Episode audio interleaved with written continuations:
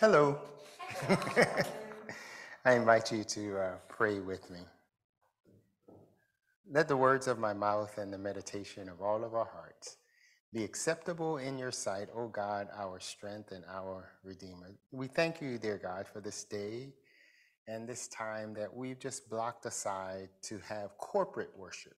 We thank you for those moments throughout the day and throughout the week where we have individual worship, but we gather together as a family on Sunday evenings to worship you, and we thank you that we live in a country that we're able to do that freely.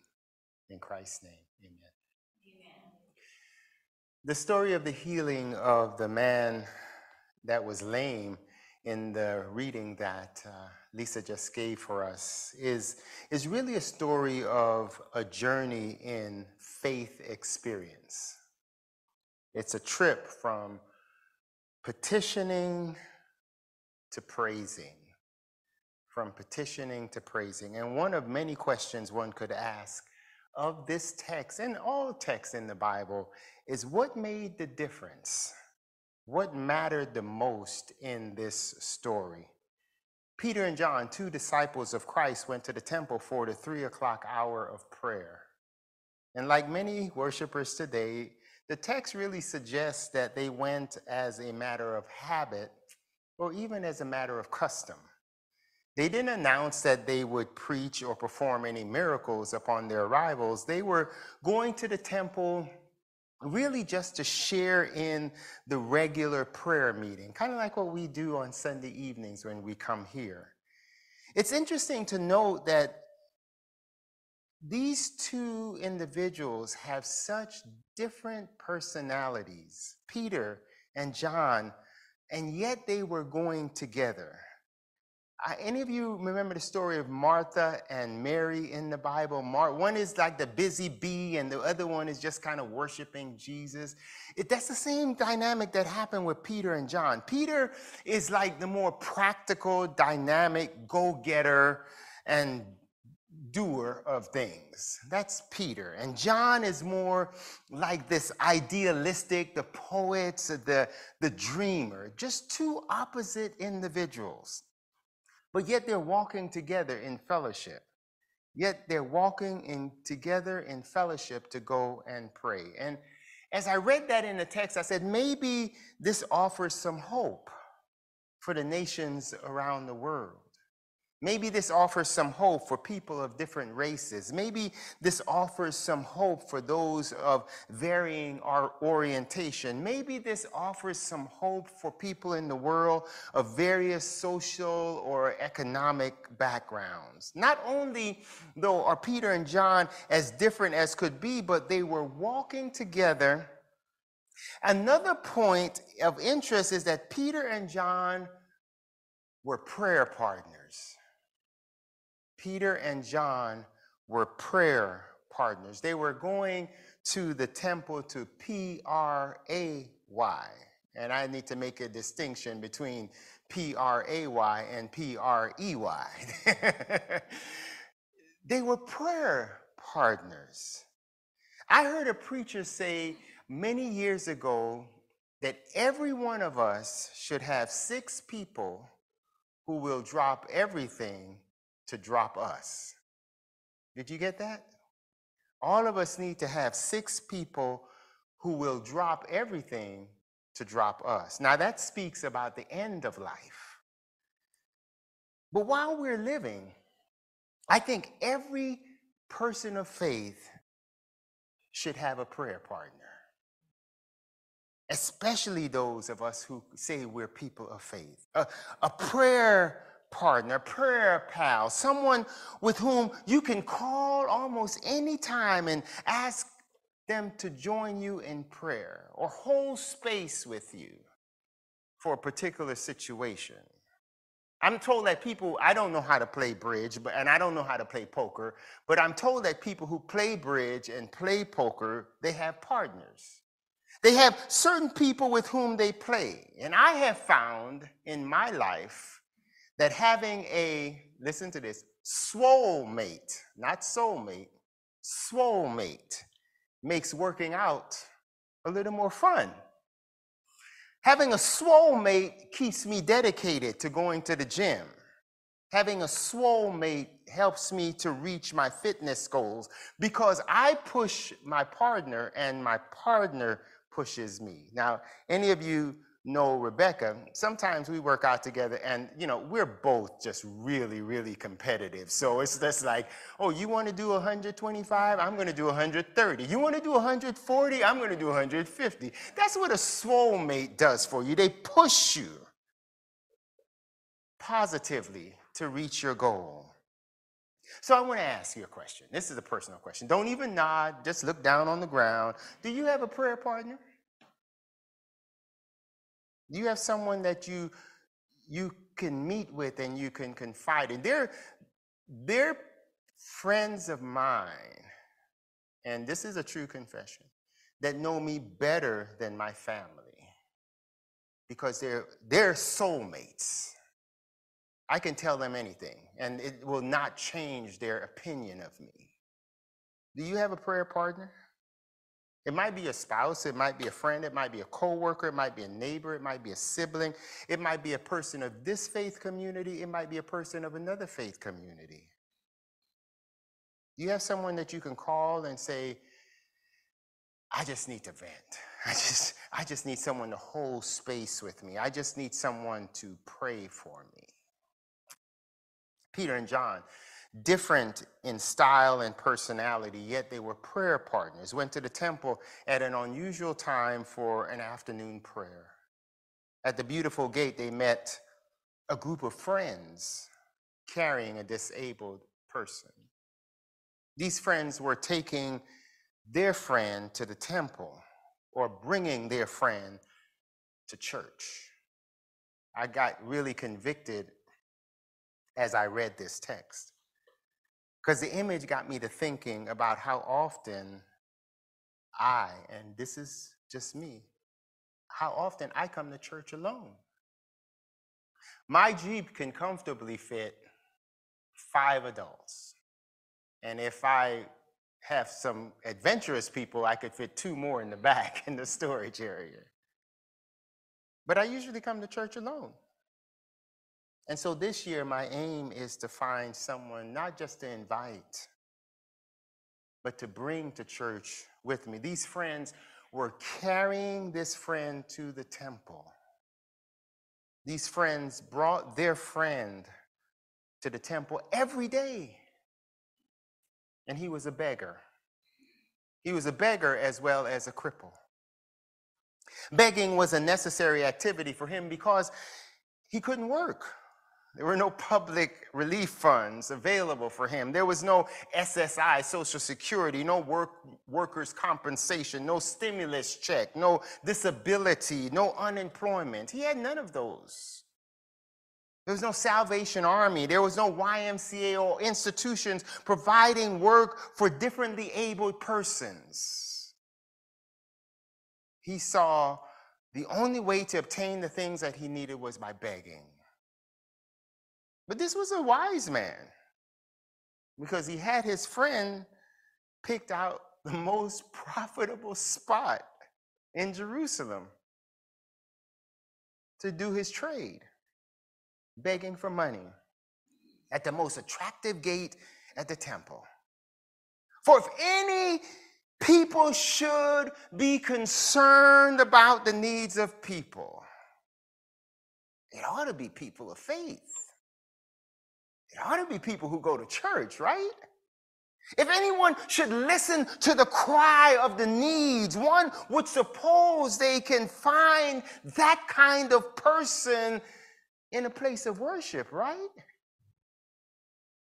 One can suppose you would find that kind of person going to church. Because can we genuinely pray and neglect the needs of those around us? How do I do that? How do I pray to God and ignore the unhoused person at the church door? How do I do that? How do I walk into the temple to pray while ignoring the cry of the needs of the people at the church door? How do I do that? Peter and John saw and they heard the beggar plead for money. And as hard as it was to say this, a preacher of mine, a friend of mine once said, and I'm going to say this, y'all can call a new search committee after I'm done, but the preacher said, there are beggars outside the church and there are beggars inside the church. People who come to church just to get something but never to give anything.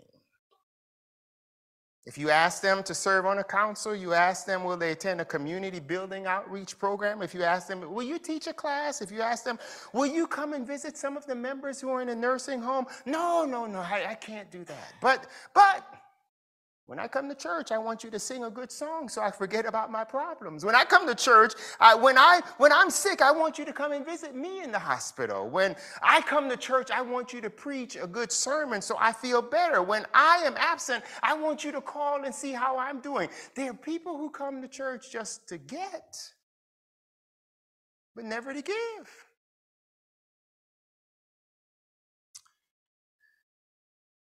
And sometimes our prayers can become so self-centered.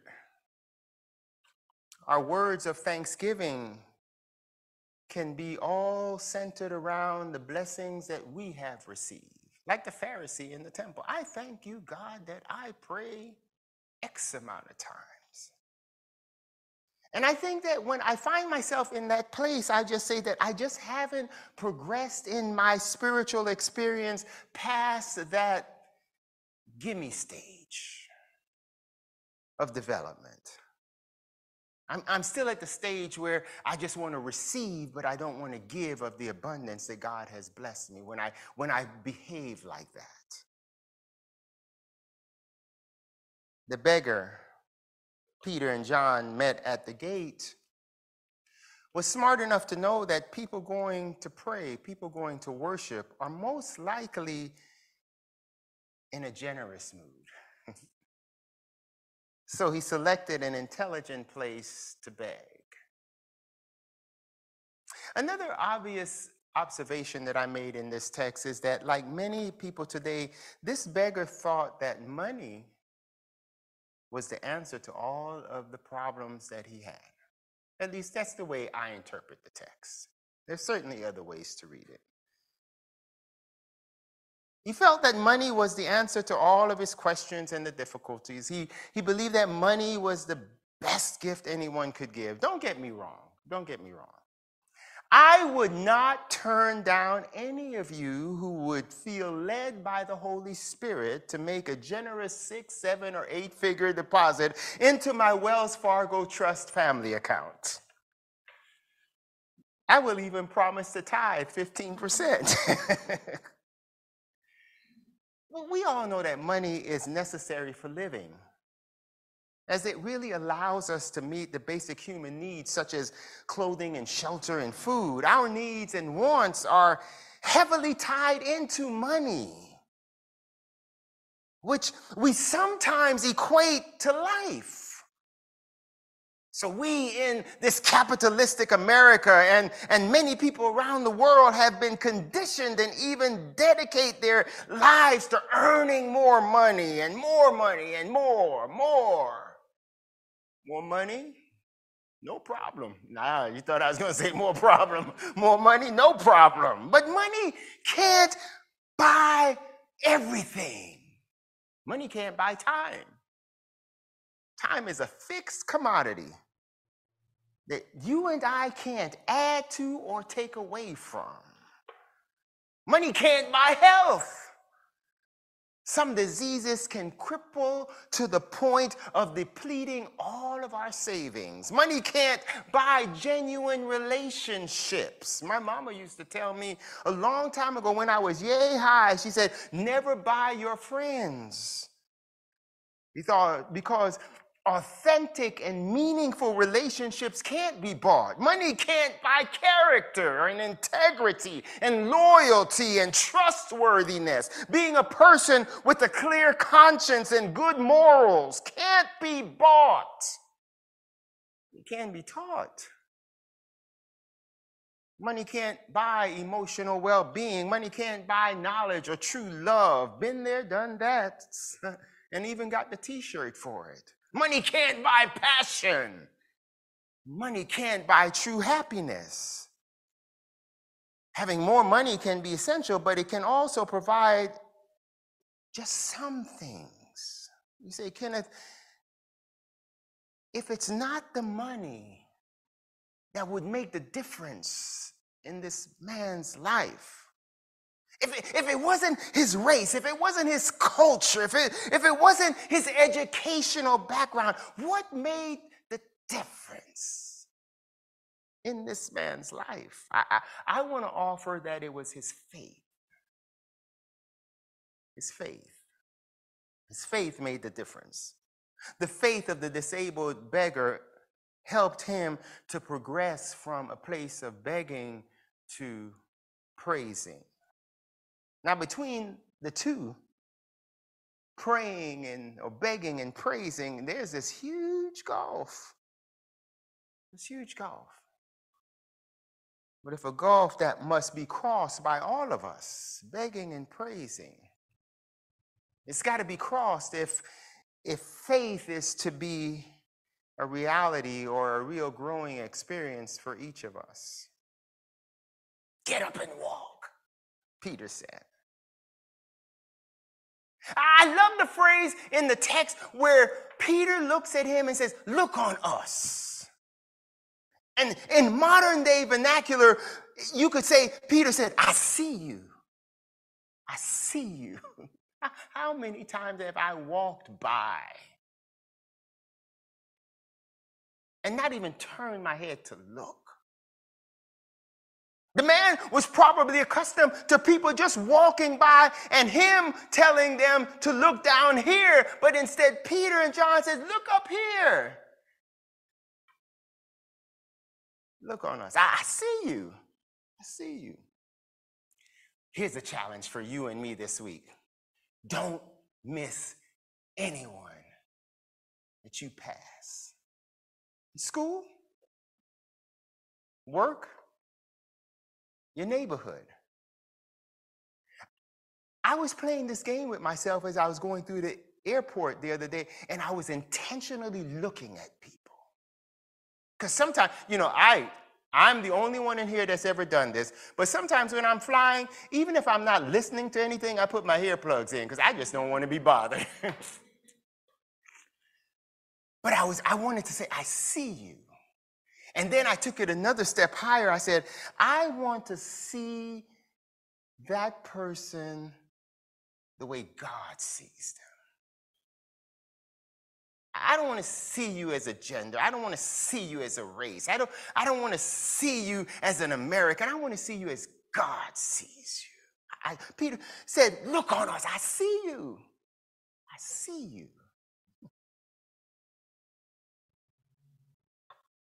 And then Peter says, get up and walk. I don't know about you, but sometimes I need someone to remind me to do what I already know I need to do. Does that make any sense? I need someone to do it. Get up and walk. Get up and speak truth to life.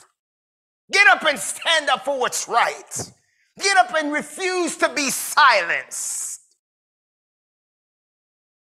Get up. Get up. Is there something in your life that you need to get up and do? Is there something in your life that you need to get up and walk away from? Get up!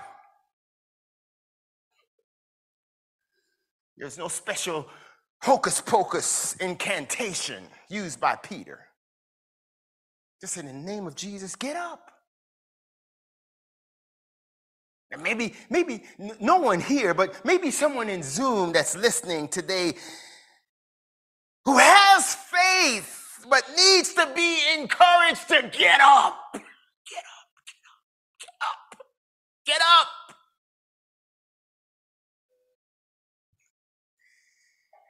Get up out of doubt. Get up out of worry and hatred. Get up out of anger and fear. Get up out of the I can't mindset. I won't. I don't have what it takes. I can't make a difference. Get up.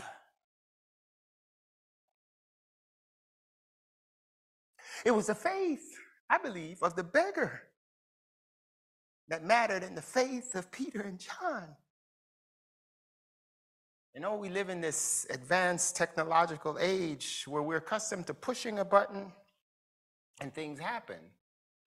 And like you, I enjoy that. But Scripture declares that without faith, it's impossible to please God. Scripture suggests that it's faith that moves God. What do you need faith for today?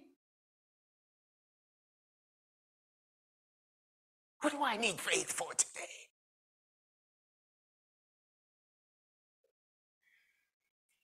You need a witness? Let me just name a couple of people that demonstrated faith in the Scripture. The woman with the issue of blood. After paying all of her copay, exhausting all of her visits to her primary care, she said, by faith, if I could just reach out and touch. If I can just get close enough to touch the hem. The Canaanite woman came to Jesus begging, not for help for herself, but she came begging for her daughter who was suffering from a condition that she couldn't get help for. And Jesus turns to her, and what does Jesus say? Oh, woman of faith, be it unto you whatever you desire. The blind man sitting at the roadside pleading with Jesus, have mercy on me. Faith is what got him healed. It was faith that made Noah hear the warnings about the pending storm and build, whether you believe it's historically factual or not, but build the ark. Abraham obeyed and God and left his country. By faith, Abraham offered the sacrifice. And so Scripture suggests to me that faith makes a difference. And no wonder the poet William Bathurst wrote these words. Oh, for a faith that will not shrink, though passed by every foe, that will not tremble or blink of any earthly woe, that will not murmur nor complain beneath the chasing rod, but in the hour of grief and pain will lean upon its God. A faith that shines more bright and clear when storms rage without, that when in danger knows no fear, in darkness feels no doubt. Oh, I wish I had a faith like that. And the poet ends by saying, Lord, give me such a faith.